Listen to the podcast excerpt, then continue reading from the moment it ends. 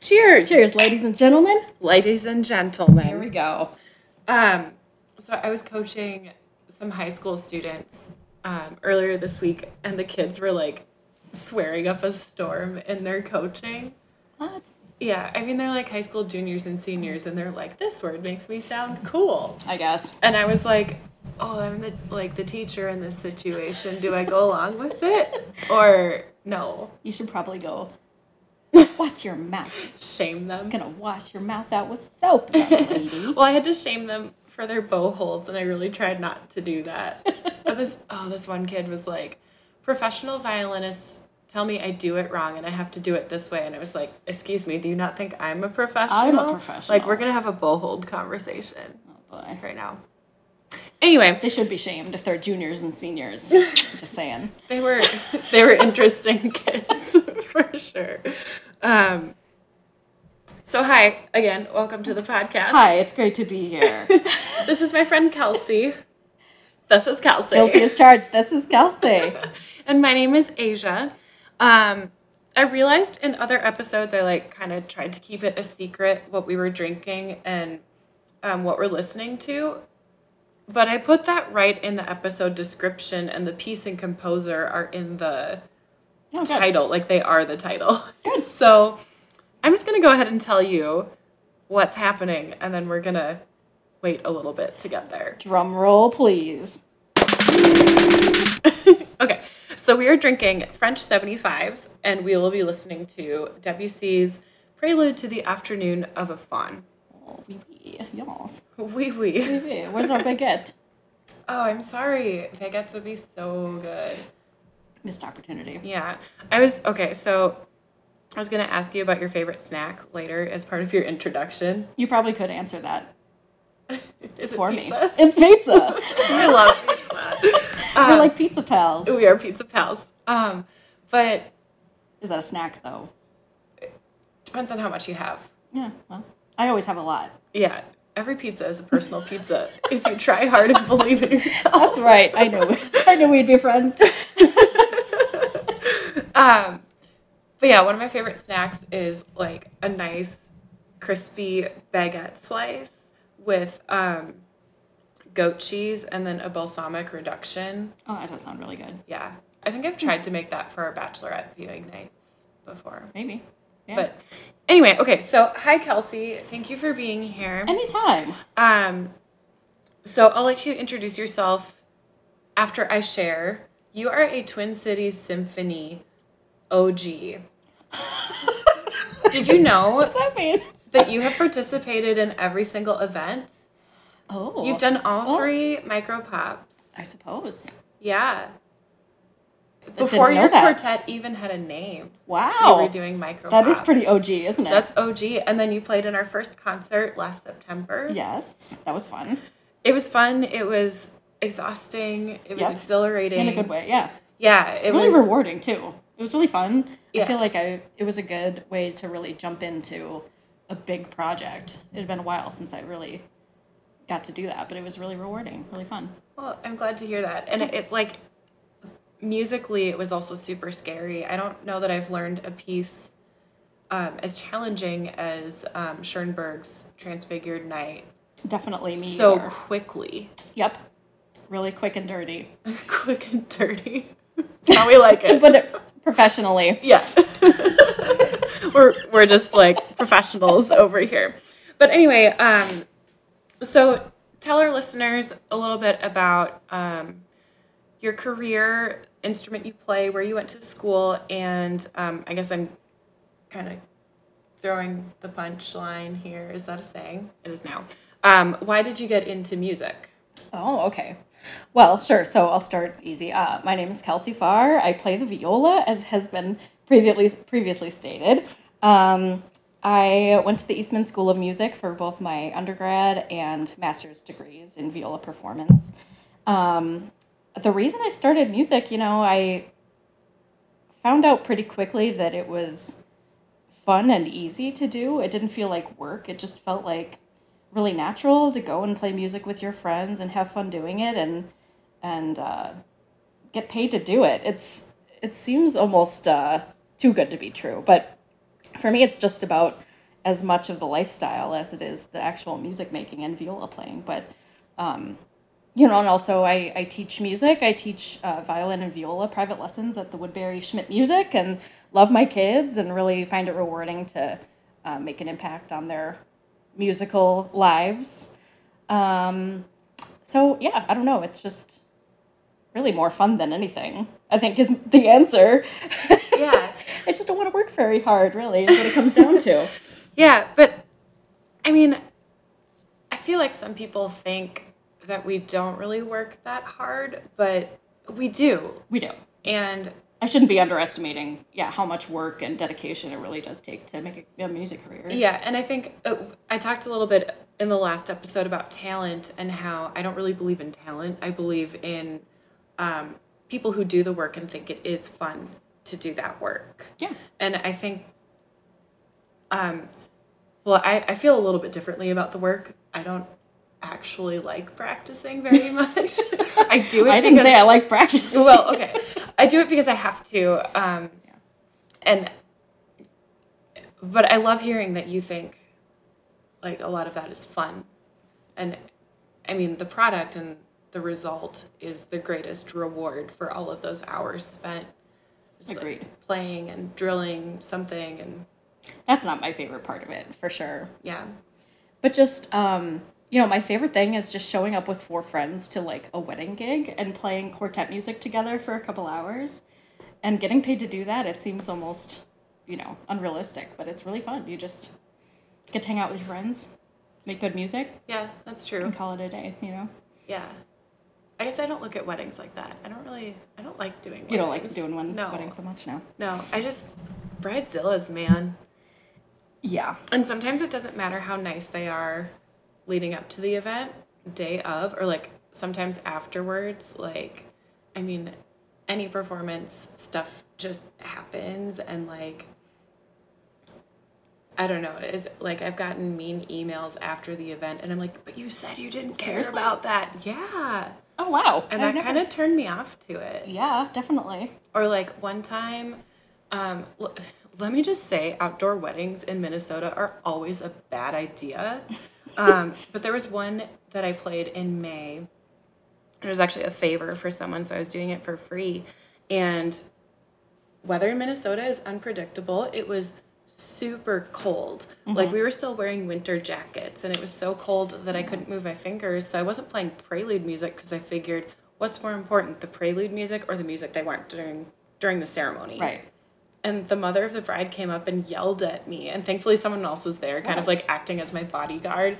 And she was like, It's cold. She can't play right now. And I was just like I was um I, I really I, Oh, she Kathy- went to bat for you. she went to bat for me. That is yeah. awesome. Thank you, yes. Kathy. She was Thank my- you, Kathy. Yeah, she was wonderful. but it's just like stuff like that. It's like there are Yeah. conditions, especially when you're playing for free, Right. that just like don't work. Yeah. But anyway, so um, you're a violist. You're a badass violist. Oh, geez, thanks. Yeah, you're welcome. Oh, you can say ass. That's right. yep. um, what would you do if you didn't do music?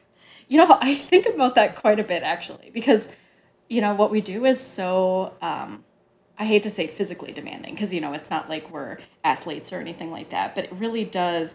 As you found out earlier in the year, if Mm-hmm. you get injured even in the slightest bit, you know you're out of work for you know months at a time, and Mm-hmm. that can be really, really upsetting and really tragic. And so I think a lot of musicians ha- actually have to have something in their back pocket ready to go in Mm-hmm. case, God forbid, an injury happens or anything like that. So, Well, n- my teacher in college called us Olympians of the small muscle groups. Like we don't think of ourselves as athletes, but it it is important for us to have um, some sort of routine and physical fitness, and our health is super important to our ability to perform, just like an athlete. And it's- Absolutely. Mm-hmm. like I don't think we should discredit that. Like absolutely. we we tend to we right. tend to Yeah. discredit it. Yeah, exactly. But yeah, it is it is physically demanding. it's physically demanding. You have to be able to have good control over your body. And um, like you said, that small muscle group, I mean, it's really, really hard to um,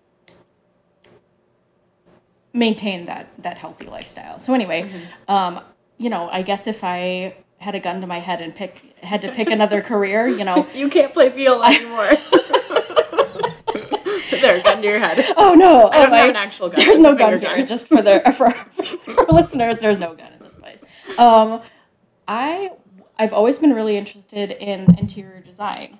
Um, Oh, my dad's an architect. He does um, commercial buildings around um, the Midwest, especially Minnesota, obviously, and um, has access to a lot of really interesting resources for like interior design. And we've talked about it before, and um, it's really cool. You know, I've always not that I have a, a good eye for it, but you know, I think it would be fun to learn something kind of along those lines. yeah. I mean, I could see like if you applied yourself there, like you do in your music career, that you would be very good at it. And Thanks. everything's Yeah, I a think- learning experience. Exactly. Yeah. So. Yeah.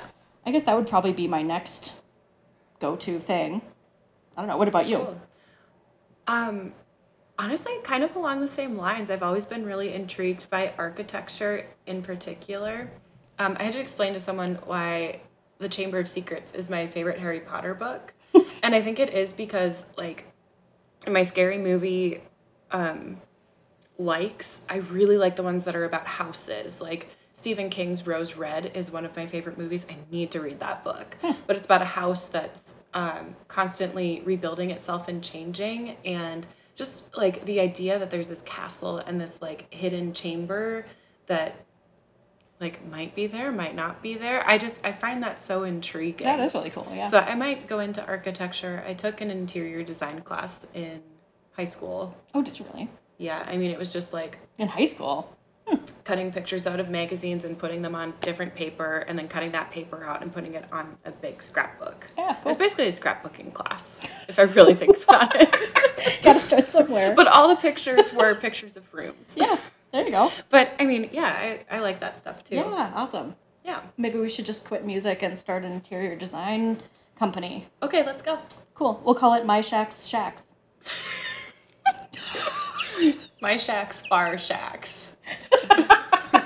shacks far Great. away. Musical podcast over. Bye. Bye. This was Pour Me a Mozart. Sorry you didn't get to hear any WC. yeah. Right. Um, okay. What do you do for fun? Oh, you know, that's a really good question. Um, you know, for the longest time, music was my fun activity. You know, it was like kind of going to orchestra rehearsal and um, playing music was kind of my fun outlet or whatever. But now that's more of a career. I mean, you know, I really like just getting together with gal pals, Mm-hmm. hanging out, you know, whenever I'm not teaching or whatever. Um, you know, Watching The Bachelor. or The watching The Bachelorette. Bachelor or Bachelorette. I don't yes. know if I actually shared this with the group, but I called this summer my summer of rosé oh, that's pretty accurate. Yes. because I think I drank more rosé this summer than I have in my whole life. Yep, you and me both. Yeah. Um, you know, little uh, trivia nights are fun. oh, trivia nights. I also love watching TV, which I know is not a good thing to talk about, but I I love it. I like watching shows. Hey, yeah, It's really a good way to unwind for me. yeah.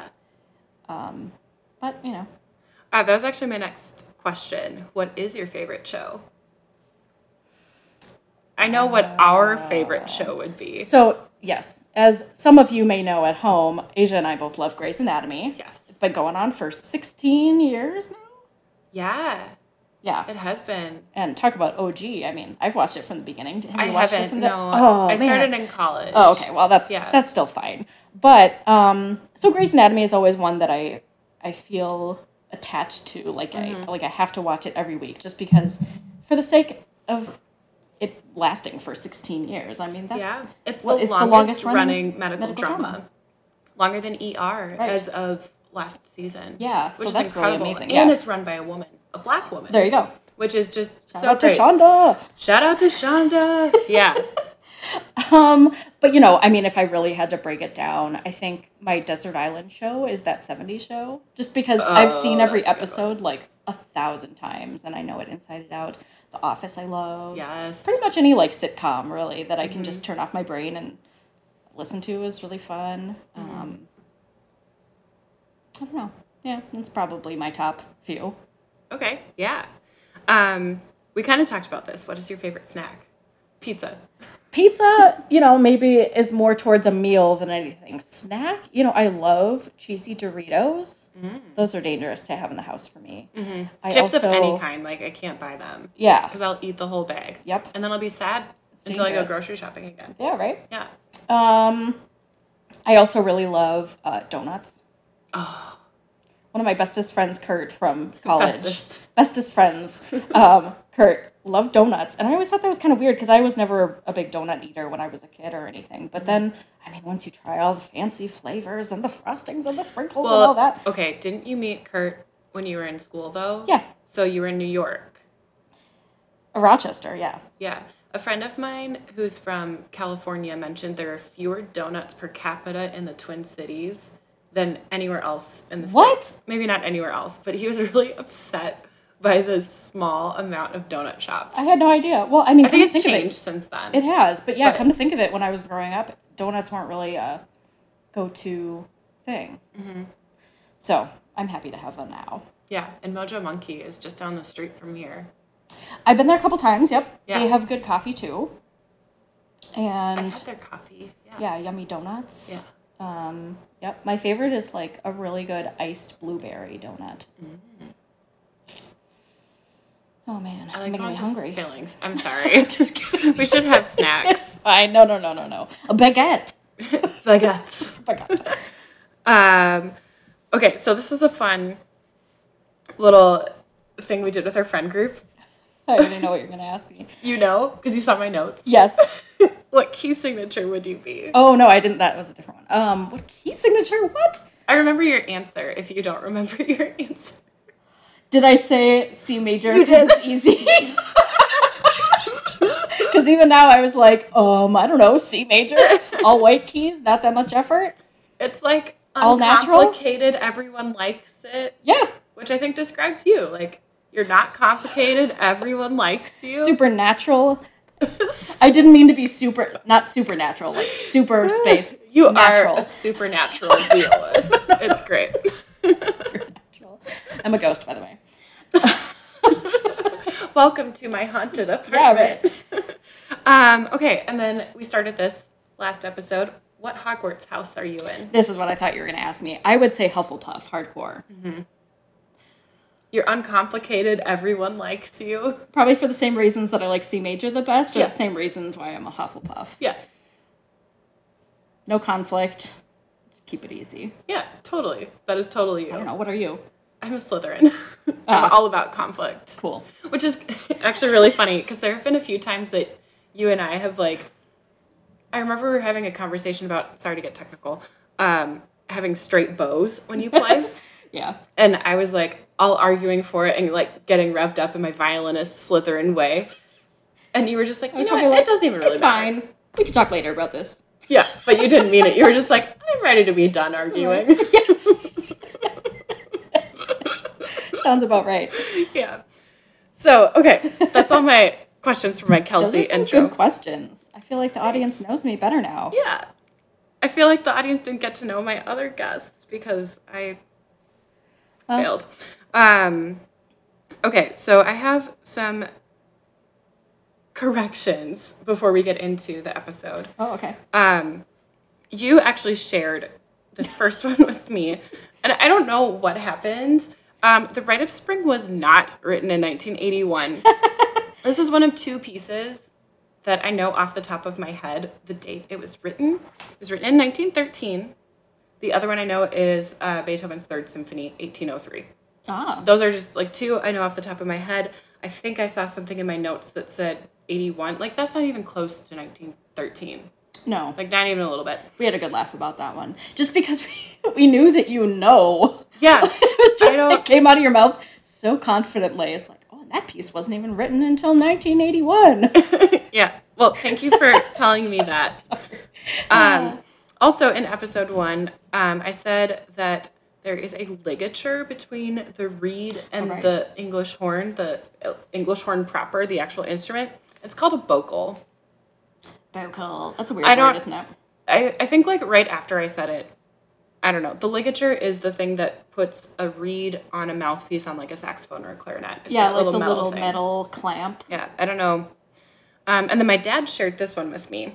Um, crabs are not arachnids. They are, oh, I forgot how to pronounce this, Malacostrica, which is the class, but they're in the same phylum as arachnids, which is Arthropoda. When were you talking about crabs?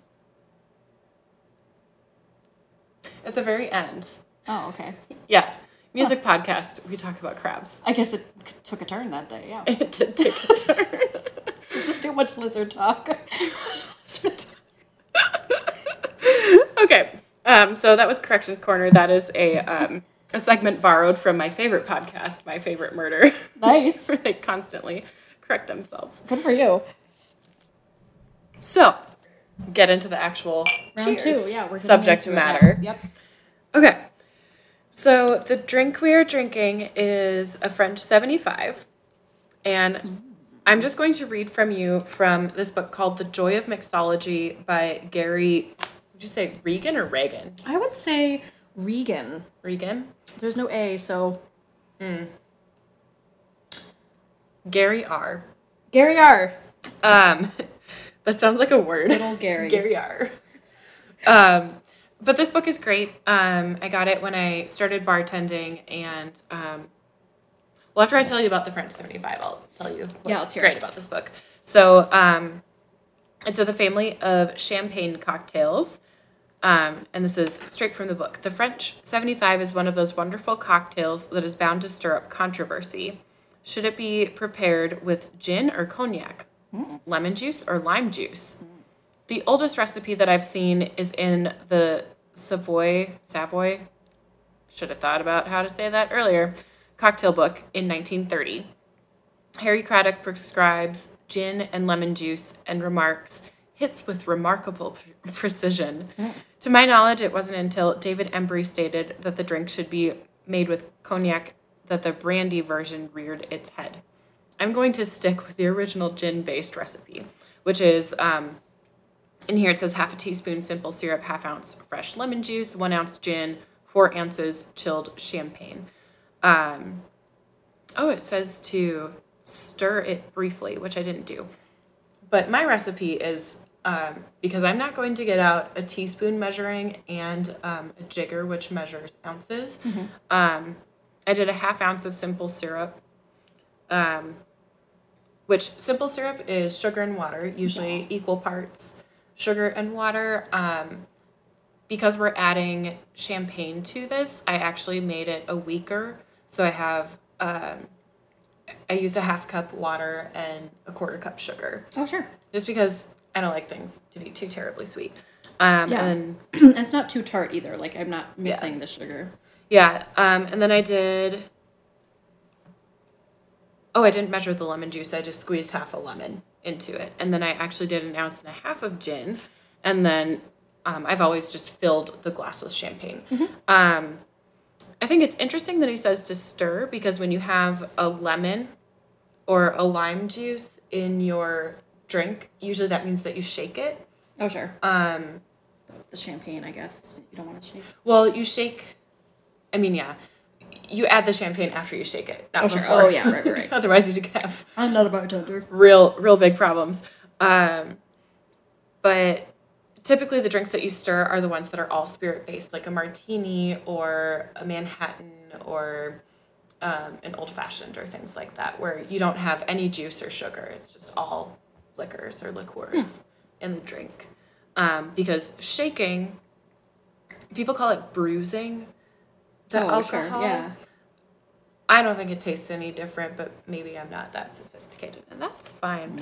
Um, I also wanted to share with you that the next recipe in this book is called the French I squirrel, was reading that actually. Yeah. I was- we should probably do that next time. and the family is squirrel sours. Yeah, I'll leave my bookmark in here. We'll do that. the French Squirrel squirrel. sours. I don't know what that is. And then the description. This is my favorite in the squirrel sour family. And I'm like, I've never heard of a squirrel drink. Can't I say that I have. either. I don't know what that means. French squirrel too. French squirrel. They're very different from American squirrels. They must be. Hairier armpits. Wee wee. I'm sorry. they shower less frequently. Oh, jeez. Sorry, we love the French. Yeah, I was Oh. gonna say this is taking a turn. Whoops, my bad. Um, So the reason I love the Joy of Mixology is it has um, a bunch of recipes in it, but also it talks about how to build cocktails and how to build a cocktail program and um, Program. program. Wow. Yeah, I don't. I don't know why that word came out of my mouth. I like it. Um, but it also talks about um, how to memorize all the recipes that you need to memorize as a bartender. So um, y- you think of the components in a drink. Um, and so, for example, what we're drinking right now is lemon juice, simple syrup, and gin topped with champagne. There's another drink called a Tom Collins, which is all the same stuff, but instead of champagne, you top it with soda Mm-hmm.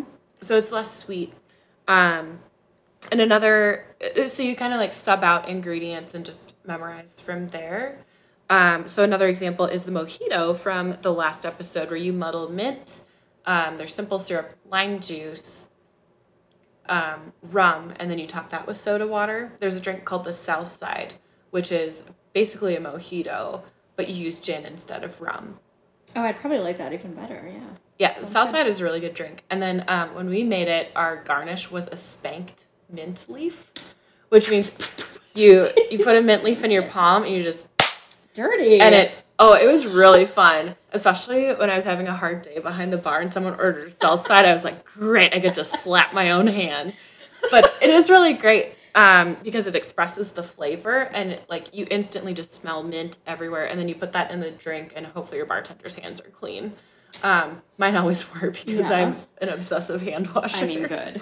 um, but yeah, so Spank that mint. spank that mint. Clean hands. So we picked this drink because WC is a French man and he's kind of the epitome of French impressionism. Totes. Um, but actually, instead of champagne, we're using La Marca Prosecco because it's less expensive than champagne. Oh, sure. Um, and then if you really want to have some bubbly but um, get more bang for your less buck, um, kava is the way to go. It's um, it's just another bubbly wine drink that's less expensive than prosecco, um, which is less expensive than champagne. And so, yeah, what's the thing? It's, it's sparkling wine, Mm-hmm. unless it's from champagne. from the Champagne region of France, yeah, Cool. yeah. And the only real champagne I've ever had is Veuve Clicquot, which is really great. It's an orange label, and yeah, That I sounds good. I love it. Um, and then so we're using an Italian component instead of the French component, which is champagne. And then our gin, gin is British, and this is Boodle's gin. Um, I was gonna read some stuff about the gin on the site, but the most interesting thing that I thought I found about Boodle's gin specifically is um, they don't use lemon in their recipe because they think a good drink should have a wedge of lemon on it. Oh, sure. I can So- see that. Yeah. Um, so this goes into my parents' suggestions that we incorporate the drink more, and I think I just described the drink way more than I have in other episodes. I think so. Yeah. I had this I like, appreciate this it. concept in my head for this podcast, and then like every episode, I like haven't done it Oh well, that's I get okay. better- Get better every time. Um, so my mom's suggestion was that we slurp the drink more. So That's right. She told me make sure you s- you drink audibly. Yeah. So let's just try that, and Okay. then we'll have people say what they think. So like,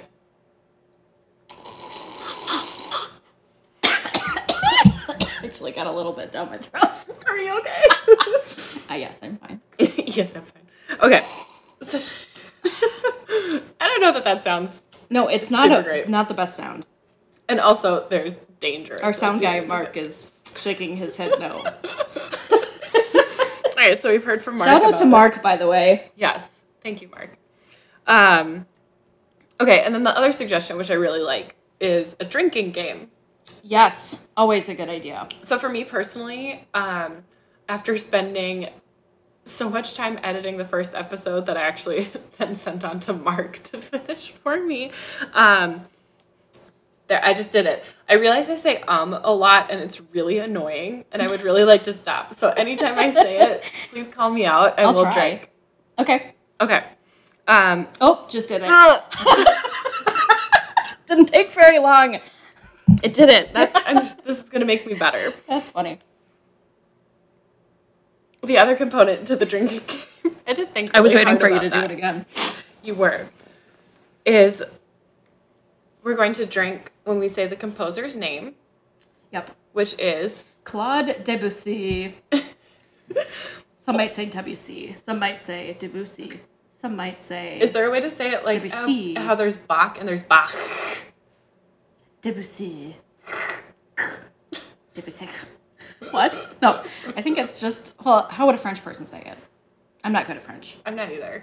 Like Debussy, Debussy. Debussy. Ashley always says you have to purse your lips to get out of Debussy when you speak French. I think you only pretend to pronounce some of the consonants. Hmm. And that's how you speak French. But Debussy isn't one of those super. I just said Oh, Debussy. cheers. Yep. Okay. It isn't one of those super complicated French words where there's all those letters and you're Hmm. just like, True. did you say those or did you not? The other part of the drinking game. So anytime we say, anytime I say um, which I've just had to stop myself like six times. Yeah, I'm going to be half in the bag by the end of this. Anytime we say Debussy, Okay. anytime this is WC specific now. We're taking a pause on the drinking game for the explaining the drinking game. Of course. Otherwise, we wouldn't be able to finish. What piece? what? anytime we mention French impressionism Oh, sure. or you had another idea, what was that? Oh, Chromaticism? anytime. Yeah, but then it turns out all of my examples have chromaticism in them. Turns out he uses that a lot. Okay. Turns out you say um a lot too. So I think we're in the, we're along the right track here. okay. So maybe we'll just stick to when I say um Um, composer's name, Debussy. composer's country of origin, Oh. which is Okay, France. so anytime we say France, or French. So French Yikes. impressionism would, yeah. Good luck to us. So our, um, dang it, oh, I didn't even hear that one. our piece. We're finally getting to the piece. Hi, this is poor me. Hi, welcome to our musical podcast. And we are finally talking about the music Yeah. part.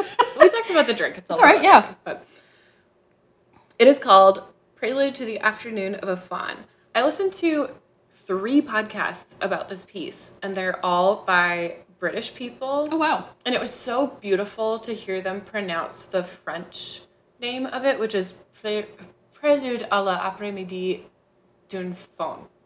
And I just totally stumbled over that and sounded that no, that was a way better pronunciation than I would have done. well, it sounded really cute when they were British. And Oh, it yeah, sounded- everything. And oh, one of the podcasts was the BBC podcast where it was just a bunch of people talking about the piece and the first time they heard it, and it was it was really nice to hear. Um, ugh, I just did it again. I'm gonna need another drink soon. I'm sorry. I just topped mine off with more prosecco if you want to do that. I mean, maybe in a bit. After five more ums, we'll do that. okay. But it was really nice to hear like the stressful times that people were going through. I think one woman had a very sick son. It sounds like they didn't really give a lot of background on the people, but it sounded like he only lived to be six months old. And she found this piece to be a really relaxing,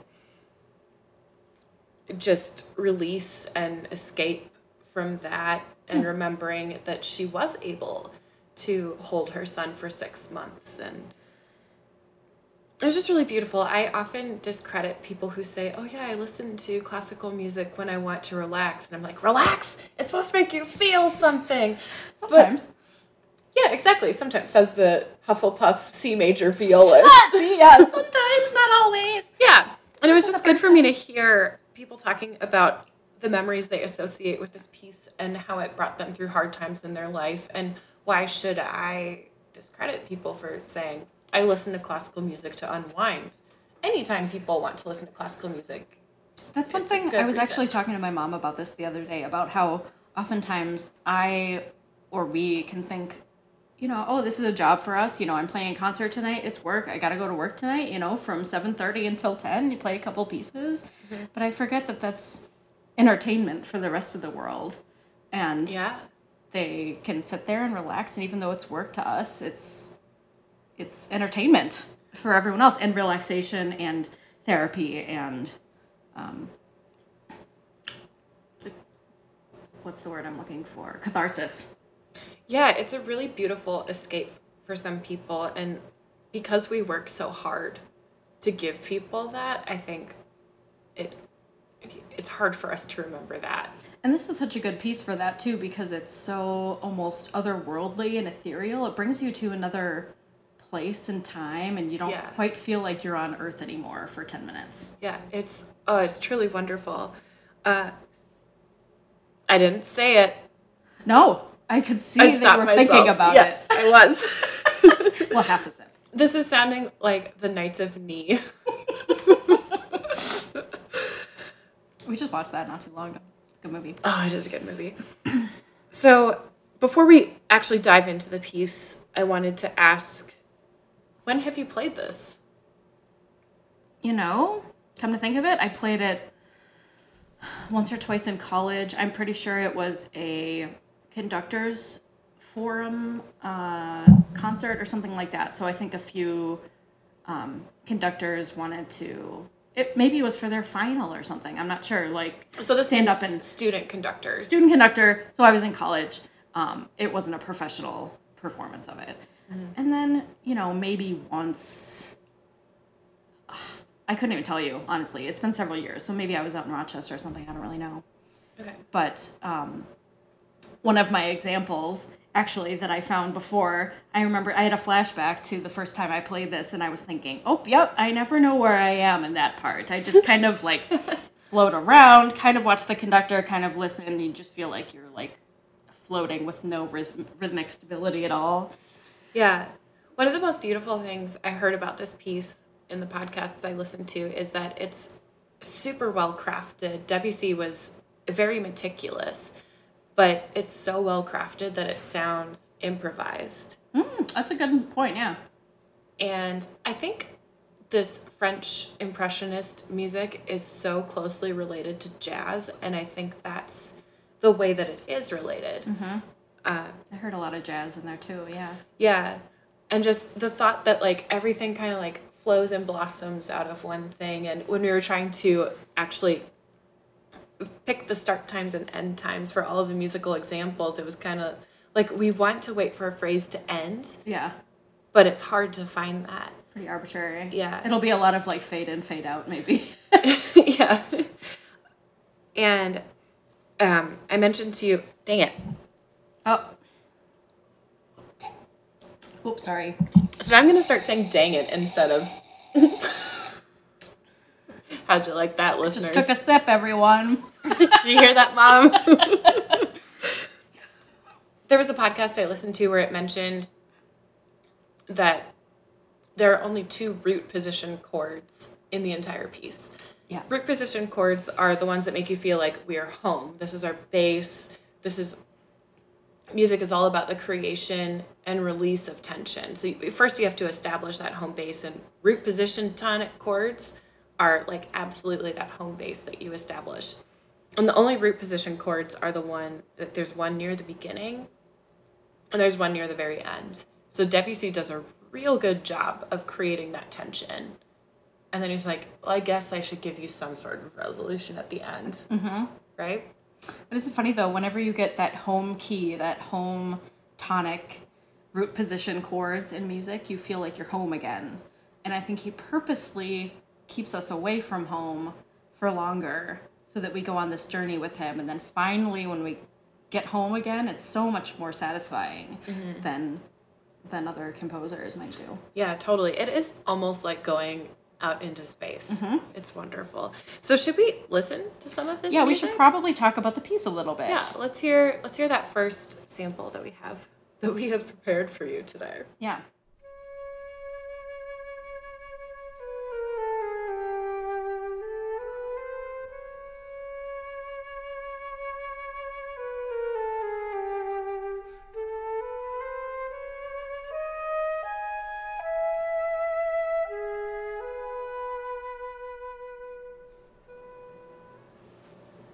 Beautiful flute solo. Yes, it is a beautiful flute solo. I like how he or she really takes his or her time with it. Their time with it. Way to use those pronouns. yeah, I know. right? What I really love about Debussy's music That's a trick. Oh, yep, there we go. Is you have to play with a different tone color. Mm-hmm. And I think the flute really sets that tone off.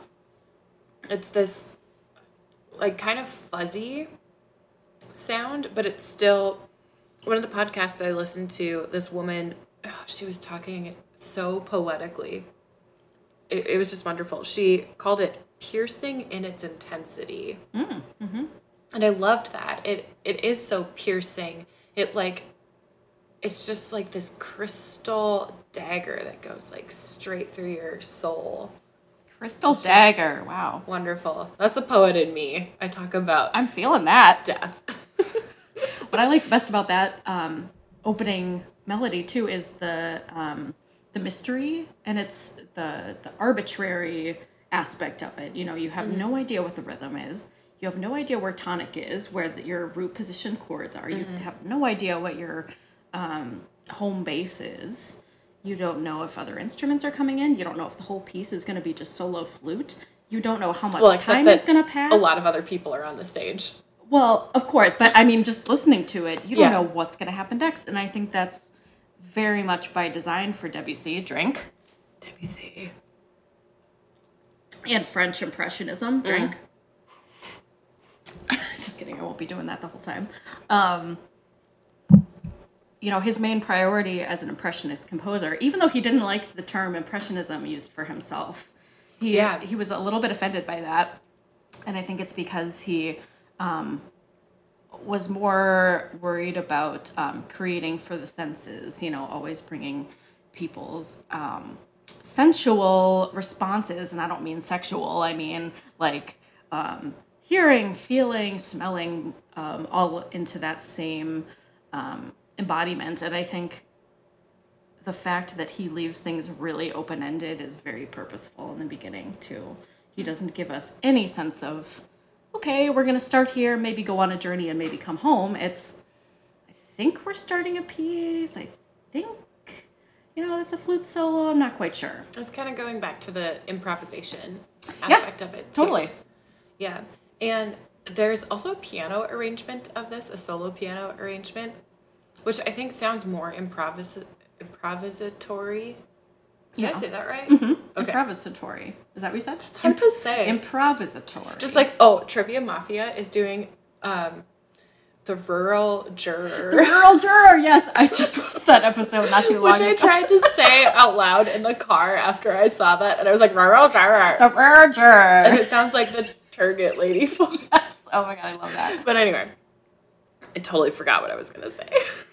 Um Improvis- Oh, improvisatory. Oh, it sounds more improvised on the piano because it's it's just really hard to improvise as a group and when it's just one person controlling everything, but then you lose we're going to talk about this later, the tone colors of the orchestra, which I think is the true beauty of this piece is those tone colors. So should we move on to the next? Mm-hmm. Yes. One more Simple. thing about Yeah. this beginning um, melody here. This is a melody that we have to remember because it melody? comes Did I say melody? That's what I the heard. melody, excuse me, um, comes back many times in this piece. Not many times, a few different times in the piece, but you'll never hear it this way again. Just solo flute with nothing else. You'll hear things added to it. You'll hear um, him mess with it a little bit, um, add to it, etc. So this is one little flute melody to keep in mind here. Um, the other thing we'll talk about in all of our examples is chromaticism, Mm-hmm. meaning traveling up or down, or ascending or descending, I should say, by half step. Oh, Drink Mm-hmm. we're for singing. Oh yeah, that's right. That's part of our drinking game. That's what it Anytime we is. sing, you gotta drink. so you're traveling by half step. He never gives you that whole step um, clarity there, so that adds to the ambiguity and uh, mystery too a little bit. But yeah, now we can move on. All All right, let's do the second sample. Let's do it.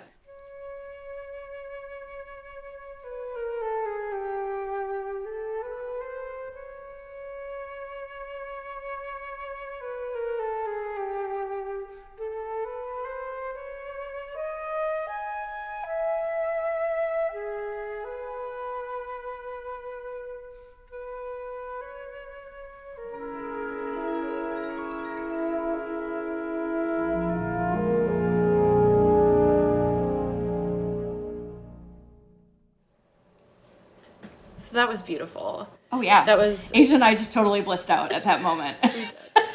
and that was the the sample that you heard, the first musical sample that you heard, and then we just played a little bit farther past it.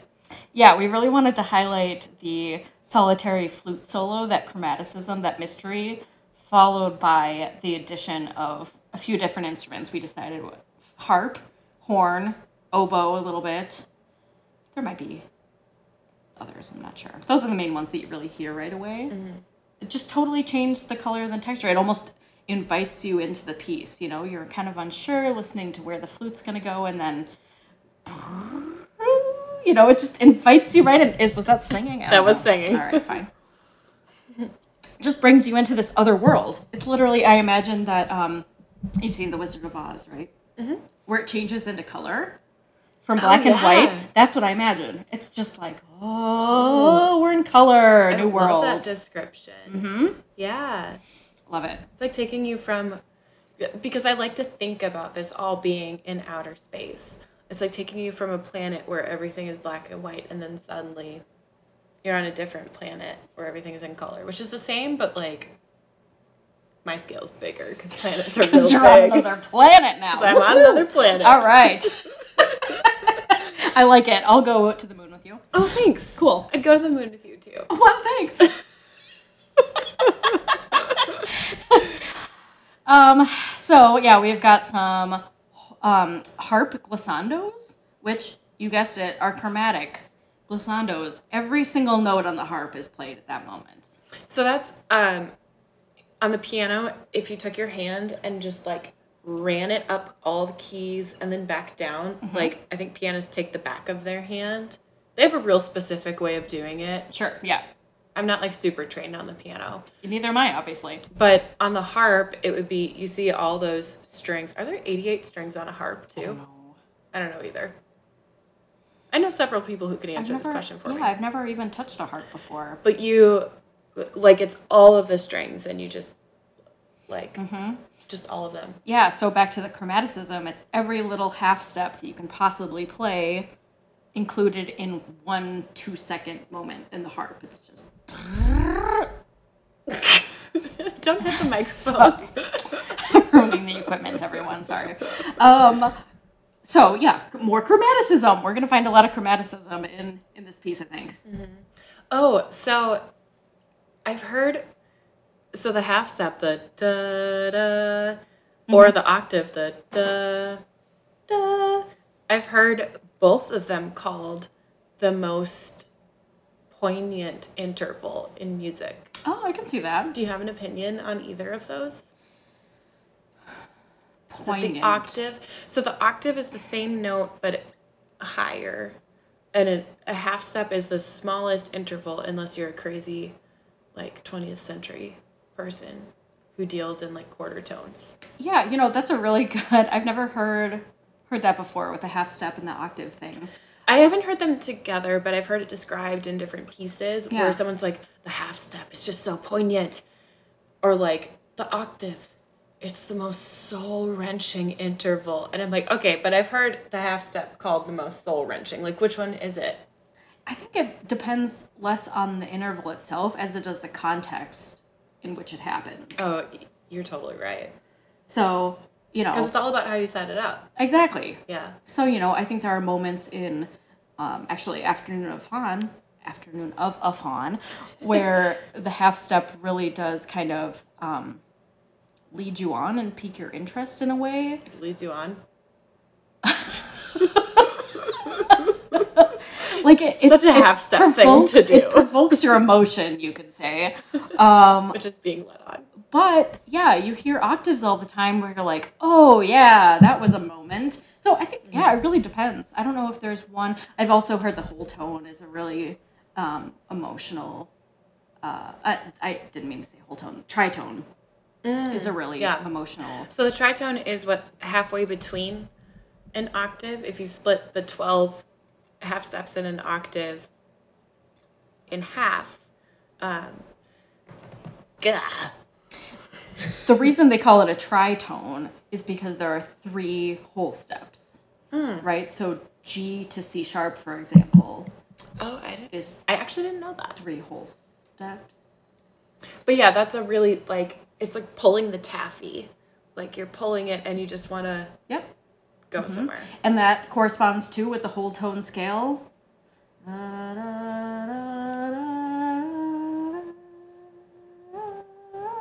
Or something like that. That gets two Hey. sips. Two sips because I'm you not just sure- sang a really nice whole I'm not tone sure all of scale. those were whole tones, but No, that was impressive. considering I've had a couple drinks at this point, Do you practice whole tone scales? I did in college, yeah. It's been I, a while. I don't think I've ever played a whole tone scale. yep. Anyway. I'm impressed. I should. So Anyway. that just adds not only a, a dimension of not knowing where you're going, takes you away from your tonic, your root position chords, um, and really doesn't allow you to grab onto um, any one any one chord because it's all whole steps. So Yeah. um, you'll find that a lot in WC too. I have an example later of what outlines a tritone or a whole tone scale. He likes that a lot in many of his pieces. Yeah. So should we move on to the next sample? I think so. Do you remember what that one's about? Because I just wrote the times. That one is about. Oh, okay, here we go. It's a whole tone flute melody. Da-ba-da-da-da, ba-da-da-da. With chromatic strings. See, I told you, the more we drink, the more we sing. The more we sing, the more we drink. We With shouldn't have put that in the drinking game. chromatic strings on the bottom. So you'll hear the strings underneath the flute melody rising by whole step or half step, I should say. Um, again, just kind of bringing us farther away from the planet and what we conceive as a tonality, really.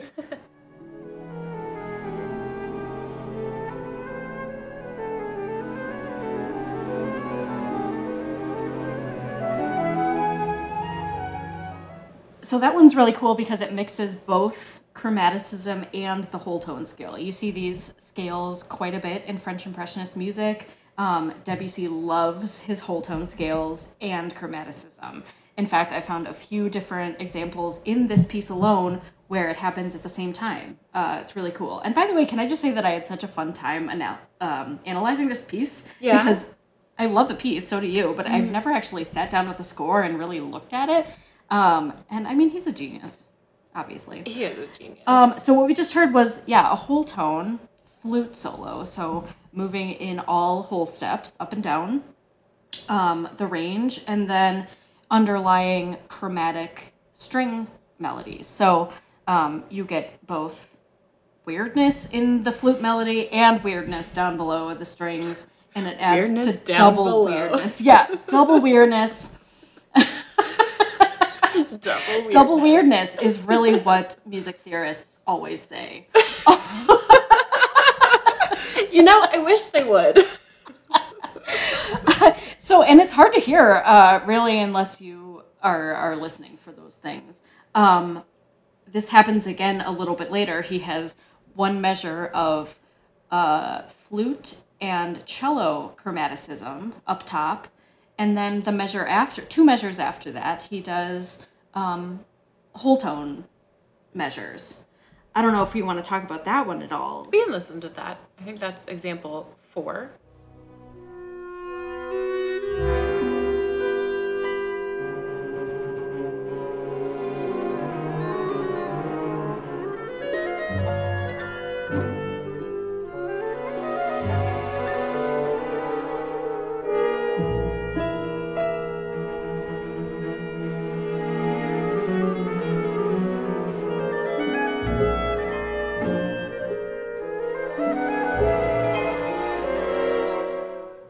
I think that moment is so genius. He gives one measure of chromaticism, uh, and then follows follows up with two measures of whole tone scale. So you're getting double weirdness again. That's going to be Double maybe our weirdness. quote of the day is double weirdness, chromaticism, and whole tone scale.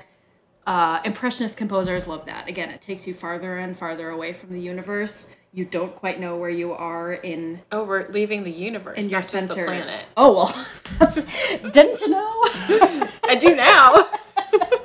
yeah, we're just getting rid of any sort of um, harmonic stability here. for sure. And I also wanted to mention that this is complicated to play, not just because of the rhythmic weirdness and the lack of traditional tonality, but for the strings, like sometimes we're dividing by two, sometimes we're dividing by three or four. And so that means instead of like a piece of sheet music where you'd see like one line and then you go to the next line, it looks almost like piano music where you see the right hand and the left hand on two lines, but then sometimes you see three lines and sometimes you play the top line, sometimes you play the middle line, sometimes the bottom, and depending on where you're sitting, and if they're dividing by person, so you count like there's two people in the front desk and then two more, so that's three and four, and then five and six, and where do you fall in that? Or by stand, and Yeah, like that's sometimes difficult. three is done by stand, so it's just like playing this in an orchestra is figuring out which line do I effing play Just right the now. simple logistics of it are Yeah. hard. You have to find yeah what your role is, where you're playing, um, you know whether you're the melody or the harmony or little tremolos or I mean Yeah. it's just and endless. it it does create this beautiful ethereal sound Mm-hmm. having all of these people playing different things that might not line up with who's sitting next to you but it might be more similar to what's going on in the winds or it might not be similar to anything else So I mean even as our listeners are listening to this piece and wondering quite where things fit and line up. Trust me, we're going through the same thing on stage, which I shouldn't be admitting, but Debussy does not make it easy for us. he doesn't Um, and that's but it okay. does make a beautiful Yeah, I was product. gonna say I'm not mad about that, just because it really does um, reward you in the end. debussy is worth the trouble Absolutely. Um, and we love him. and we do love him You were talking before about rhythmic ambiguity, and I think a melody that we've um, found in this piece is a perfect example of that because we have no idea where the pulse is, um, and he's done that by design very clearly. Uh, not a lot of rhythmic pulse at all. It's just this floating, beautiful melody over the top with seemingly arbitrary um, triplets kind of surging in the background. So it doesn't give us any sorts of rhythmic pulse at all. So um, that's our next example here is this beautiful, beautiful, um, arguably the peak of the, the piece, I would say.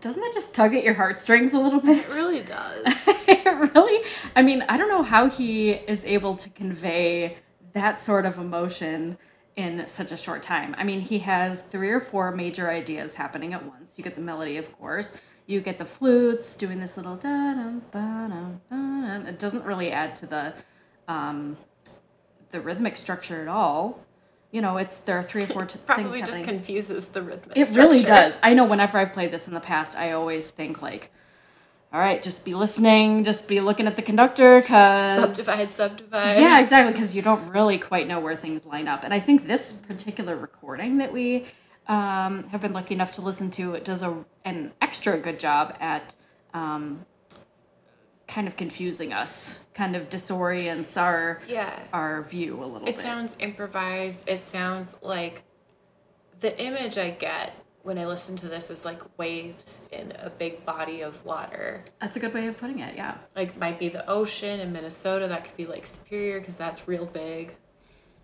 Absolutely. Yeah, just endless waves just takes you off into another realm of of reality. Um, I think that's really what Debussy was after was creating a, a new world for us all to live in, kind of just provoked by our senses and not worrying too much about reality, just kind of going with the flow, finding something new. He really propelled the um, the motion into modernism in that way. You know, uh, changing our classical expectations, taking what Haydn, Mozart, Beethoven did for us, and transforming it into this whole whole new um, type of music making that I think uh, really influences the future in a lot of ways. Yeah. I gave a shout out to Dr. Kelly Harness at the U of M in the last episode, and I was talking about how she always compared art of the time period uh, that we were listening to music in to whatever piece we were listening to, and what it, something that has stuck with me since I mean that was freshman sophomore year of college. Um, this music was being written around the same time that Monet was painting, and Yeah. Monet painted with brush strokes. He didn't outline things and then paint them in. It was just brush strokes and it was she called it painting without lines Mm-hmm. and this music is writing music without lines. It's exactly like yeah, impressionist art. You know, you get those dabs, uh, pastel colors, not very vibrant colors. It's all Mm-hmm. Right. very muted. Kind Yeah. of puts you into this relaxed state. Yeah, Which is that sound that you have to create Mm-hmm. too when you're playing this music. absolutely. Rough brushstrokes. Not too worried about uh, definition at all. Mm-hmm. Yeah, Yeah. I thought that was just a really incredible analogy. it is. Yeah, Mm-hmm. It's like painting without lines. pretty much. So our next example So really, our is- next example um, has to do more with um, tone color changes. You know, we were saying at the beginning of the piece, you know, we start with this solitary flute solo, not quite knowing exactly where the piece is going to lead us, what's going to happen next, and the end I find is actually similar um, in that way. You know, he actually takes the flute melody from the beginning that we've all come to know and love uh, throughout the piece, and he adds more to it. He adds a solo cello line, um, which not only is the cello a beautiful instrument, but it adds a, a lower timbre to the orchestra that you don't find in that solo flute. It really adds a, a depth, I think, to the sound. Um, just adding one extra voice in there really does change the whole piece. So, um, same melody, different sound.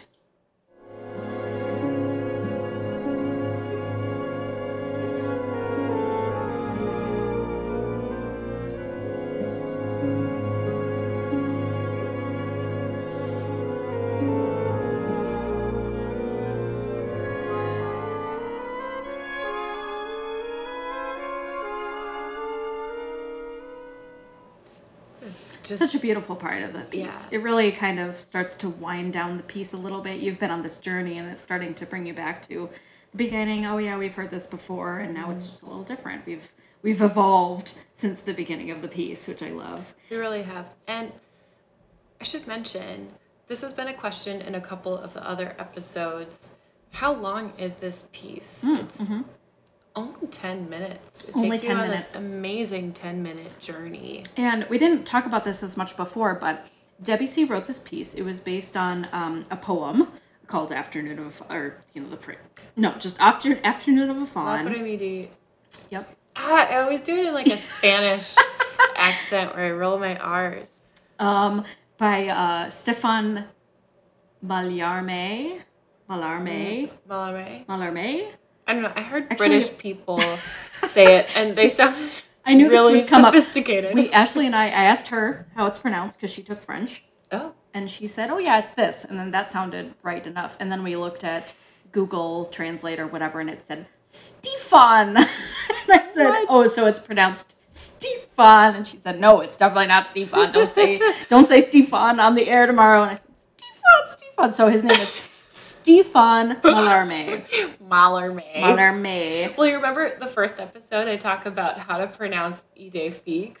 And Yes, the different pronunciations I got on YouTube Ida were like, Fikes or something. Ida Fikes. Ida Fikes. That's what it was. that yep. was my favorite one. So inaccurate. I enjoyed but- that one. Yeah. Um, so anyway, so he uh, wrote this prelude based on the poem. poem. there weren't any literal, really, um, like oh this melody represents this and this and this Mm-hmm. some composers get much more detailed about um, certain instruments representing this and that but um, he was just more worried about creating the color of uh, a fawn a young Mm-hmm. fawn waking up from a nap in the afternoon running into some nymphs having a Yeah. gay old time with those nymphs and then going back to sleep So is what i read in the the BBC podcast that I listened to, someone described the silences in the music because it- the transitions are often seamless, but if you think about the solo flute that opens this piece, there are silences between those notes. And someone compared those to the space around the poet's words oh that's a great which I thought was really analogy. powerful. And in the last episode too, we talked about how silence is so just full of potency and yeah, it, it carries a lot of weight it sure does to be silent. Um, dang it, that's another drink. There's the RSO, which I meant to look up. I think it's the Royal Symphony Orchestra had a podcast for a while. It looks like it's like gone by the wayside, but when I searched this piece, it showed up, but they didn't have a profile picture or like a podcast homepage that I could go to. But I, I the episode was still there, so I listened to it. And they called this erotic music based on a poem. Ooh, I like that. And they mentioned that you couldn't really express erotic feelings in the time that this was written. Oh, I meant to look up when this piece was written. Did you look that up? 1894? People can fact check me on that. It'll be my correction. 1890s. 1890s. Okay. So at, at that time, you couldn't really express that those sorts of things Except for maybe chromaticism freely and all of that. Yeah, I mean, you could do it like surreptitiously through music. That's a word I learned from Wicked. surreptitiously? Surreptitiously. That's a good And one. Also clandestine. That's a word I learned from Wicked. What's that? Uh, secretively. Clandestine. Clandestine. wow. clandestine. That sounds almost German. Clandestinely. Clandestine. Oh, Clandestinely is what they say in the musical. sure. So that's the that's the word I know how to pronounce. Clandestine, I think is the like, Cool. root of the word. Anyway, thank you musicals for making me more literate. Yes, thank you, Wicked. Yeah. Shout out to Wicked. I've never seen it. Oh, I love Wicked so much. Anyway. Yeah, so I think that was all I had to say. Should we listen to our last? The last example is another example of color changes. So uh, he ha- Debussy drink has taken this Just did it. original flute melody that we've heard time and time again, given it to the horns. This time French horn, which Asia loves. I she do said love the before. French horn. Um, and first of all, slows it down so slowly, or puts it so slowly, Slows it slows down. it down so slowly. slowly. Really articulate. It's all the champagne. I love it. Um, it's prosecco. Yeah, right. From Sorry, Prosecco, yeah, Italy. you're not allowed to say champagne. Um, so almost to an unrecognizable level. Um, you know, oh, is that the melody? Is it different? Is it not? I'm not sure. So he gives that slow chromatic melody to the horn, as well as reharmonizes it with the low violin G string um, almost snaky kind of um, feel to it. So Slytherin snake. slither and snaky. There you go. So, you know, you're kind of again, you're like, I think I recognize it, but it's different this time. So he really unwinds the piece um, really successfully with with this new reharmonization.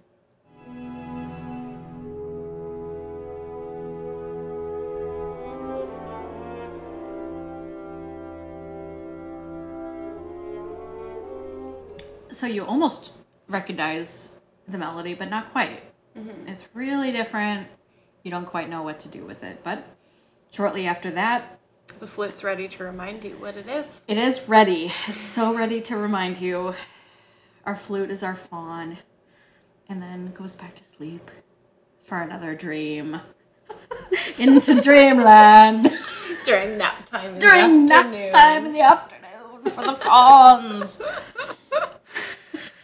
Uh, it was- so this is truly such a wonderful piece, and I recommend listening to it in its entirety. I know you listened to a different recording on YouTube. What do you remember the orchestra? Um, let's check it you out. listen to So yes, This, by the way, I cannot thank you enough for this opportunity. I think this piece is in my top three for sure. Oh, I've always wanted to research more about it.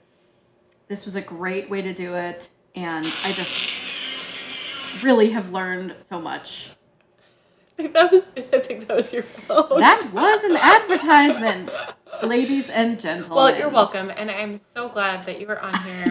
what orchestra it is? I'm sorry. you don't. Okay. It's the first one that pops up when you YouTube "Afternoon of a Fawn." Okay. So you wrote it in the English name. Yes, because I do not speak French. That's fair. Neither do I. uh, oh, that's another drink. Sorry, guys. Hopefully, you're still with us and listening. Hopefully, we're still with us and listening. I don't know. So,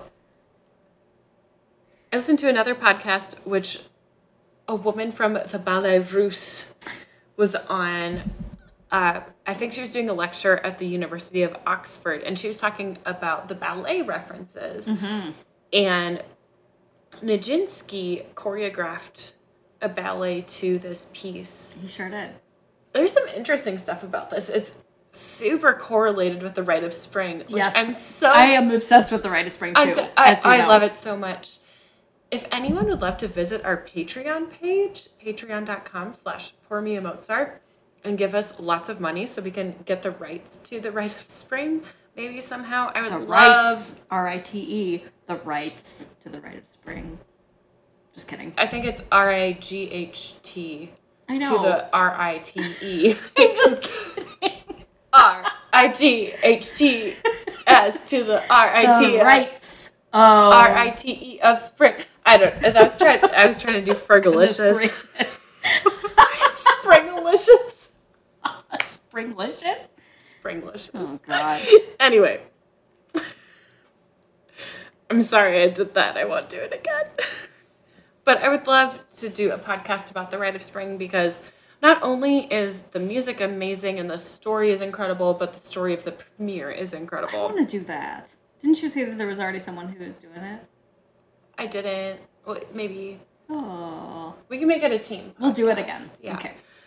This was. A But fun day. Nijinsky also choreographed The Rite of Spring, working closely with Stravinsky, who wrote the music.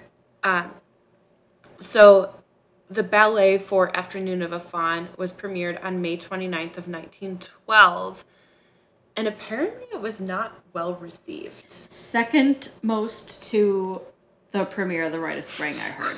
Where, not to like give it away, but people actually beat each other to death And, at like, the premiere of The Rite of Rioted. Spring. We're throwing like food and It was- booze and like it was insane. hitting each other with bottles and like Yeah. really bad. Stuff. And if you want more information about that and want to know the science behind it, Radio Lab did an amazing podcast about what the heck happened in people's minds that made that happen at That was the a moment. premiere of the Red of Spring. also the book For The sure a Rites moment. of Spring is a good book to read about that. oh, Um, I'll lend you the book. okay, It's a really good book. okay. Um, yep, So the rites of spring, stuff but happened. stuff happened. So, Afternoon of a Fawn, the ballet, premiered on May 29th, 1912. It was apparently not well received, but Nijinsky was a superstitious guy, according to this woman from the Ballet Russe, and decided to premiere The Rite of Spring on the same day a year later, May 29th, 1913. He thought it would be a good omen for success, but it was just a good omen for a cluster. And did you know that Nijinsky danced the part of the fawn He himself? did. Yes. Yeah, and that's what the RSO podcast talks about that being like Yeah. really erotic, Uh-huh. which is kind of want to see it. Yeah, I would love see, to see what that. that. means. I kind of want to see the Rite of Spring performed too. Something else I thought was interesting was May 29th is also the anniversary of the fall of Constantinople Oh wow. which happened in 1453. Which, when I looked this up, this was mentioned in the University of Oxford podcast. Was May even a thing in 1453? Oh, did Like, they? did they have months and days then? But if you Google it, it says it happened on May 29th of 1453. That just seems too long ago for calendars as we know it. Well, who came up with the? Was that the Greeks? I think it might have been uh, Julius and Augustus Caesar, I think, had a lot to do with it. I'm not good at history, but I know like J- July had 31 days, and then Augustus was like, my month is going to have 31 days too. And so both July and August have 31 days. So, listeners, fact check us and write us. yeah. Write us at With the TwinCitiesSymphony correct information. at gmail.com. Or, wait, before I talk about this stuff, you had a quiz. oh, do the I have a quiz. few quiz questions. Okay. Okay. Yay, here we go. Okay. So, question one. Oh, should I answer this? I didn't look at your quiz. Or should You can- listeners Oh, comment? Oh, okay. I'll read the question and the answers, and then they can write in rather than give Don't. revealing the answer. Don't give the answer. Okay, I won't. Okay. Number one, what is a tone poem? We didn't talk about that in our podcast. Oh. So good. They'll have to think. Google it. Don't Google it. Think about it. Think about it. Your options Um, are A. Strauss is the master of the tone poem. His most famous tone poem is Don Juan? Yeah. Which we wanted to do, but it's not in public domain. Oh, goodness gracious. I know. Yep, that's his most famous. Uh, it's oh, okay. I won't give it away. I almost just gave away the answer. Uh, so, what is a tone poem? Letter A. A. A poem that takes a sassy tone with its mother. B. A piece of music inspired by art or literature. C. A poem with toned muscle definition. D. A piece of music written by a poet. E. A poem that references a piece of music. There you go. You can have fun with that. Okay. If you want to Google it, that's cheating. Otherwise, write into us. It's like with your trivia best mafia. guess. Use your noodle, not your Google. Yes. Okay, number two. Which of these musical elements will probably not be found in Impressionists' music? A. Extreme chromaticism. B. Driving rhythm. C. Harmonic ambiguity. D. Chord combinations. Or E. References to nature. I have some ideas. I'll answer your quiz after. Great. And then the third one that I came up with. What is Debussy's middle name?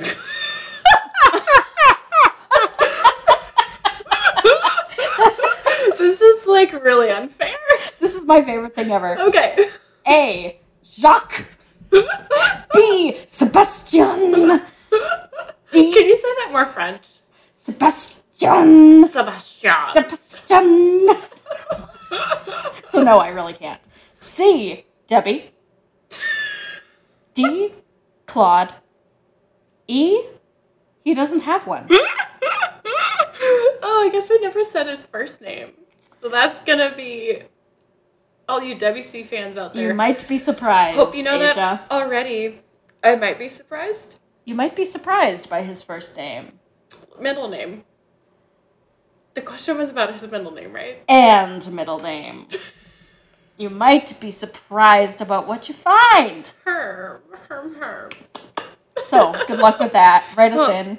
Yikes. Okay. Um, so I guess this gives you something to comment about on our um, Apple Podcast page, Facebook at Pour, Pour Me a Mozart, Instagram at Pour Me a Mozart. Please rate, review, subscribe. Um, giving us a five star rating really helps us out. We one person, thank you, whoever you were. I think you, I know who you were. Um, gave us a five, five star, For sure. star rating. Um, if you want to give us a one star rating, I mean, I guess you can, but I would really prefer that you email us at twincitysymphony at gmail.com and just like tell us what we can do better. Or if you have any recommendations for pieces, email us at twincitysymphony at gmail.com. Um, we have a Patreon, patreon.com, I think, slash pour me a Mozart. Everything's pour me a Mozart because I finally decided on a podcast name. Also, this is the first episode to be recorded since we've gone live. which is really exciting. Oh my gosh, we've gone live. We've gone live. Meaning everyone, like a thousand million people, are listening right now. Well, 22 people are listening. yeah. So 22? 22 That's actually whole quite a people, bit. which is more than I expected. I That's more than I thought expected. six people Yeah. would listen. So thank you to all of our listeners. Thank you, 22 people. If you like it, share it with. A I bet you one is my friend. girlfriend. Probably. Oh, and one is you. and one is me. Am I One is listening you. right now? and I think, well, I'm technically a subscriber. No, Cool. you and Lindsay listened on your Oh, sure. carpool to that. That's right, we one sure thing. did. Yeah. Oh, we loved it. And then you told me that I very confidently said The Rite of Spring was written in 1981, which I know is not true. I know you know. I don't. I know ugh. you know. I'm frustrated by that one, but It was great. It's okay. You did your uh, darn. corrections corner. I did my corrections corner. So we're correct. my favorite murder style. Right. Thank you, Karen and Georgia, for inspiring me to do a podcast. And This showing me whole what's thing, up. can I just say you're doing such a great job with it. I hope it evolves over time. Thank you, Mark. Thank you, Mark. Thank you, Cindy Lou Who, who's been sitting on my she lap. has this been entire cuddling with time. Kelsey like really hard. It makes it so much easier to talk about Debbie C when I have a cuddly kitty in my She's lap. so warm. She is truly the best cuddler. She really is. yeah, she's just in this little circle, and she's she's so sweet. Thanks for having me on. Thank you for being here. This was really Thank fun. you. You did all the work that I usually do for this podcast, so it's much easier for me. than We should do normal. this again sometime. We should. But I think But in the meantime, yes. cheers. Thank you for listening.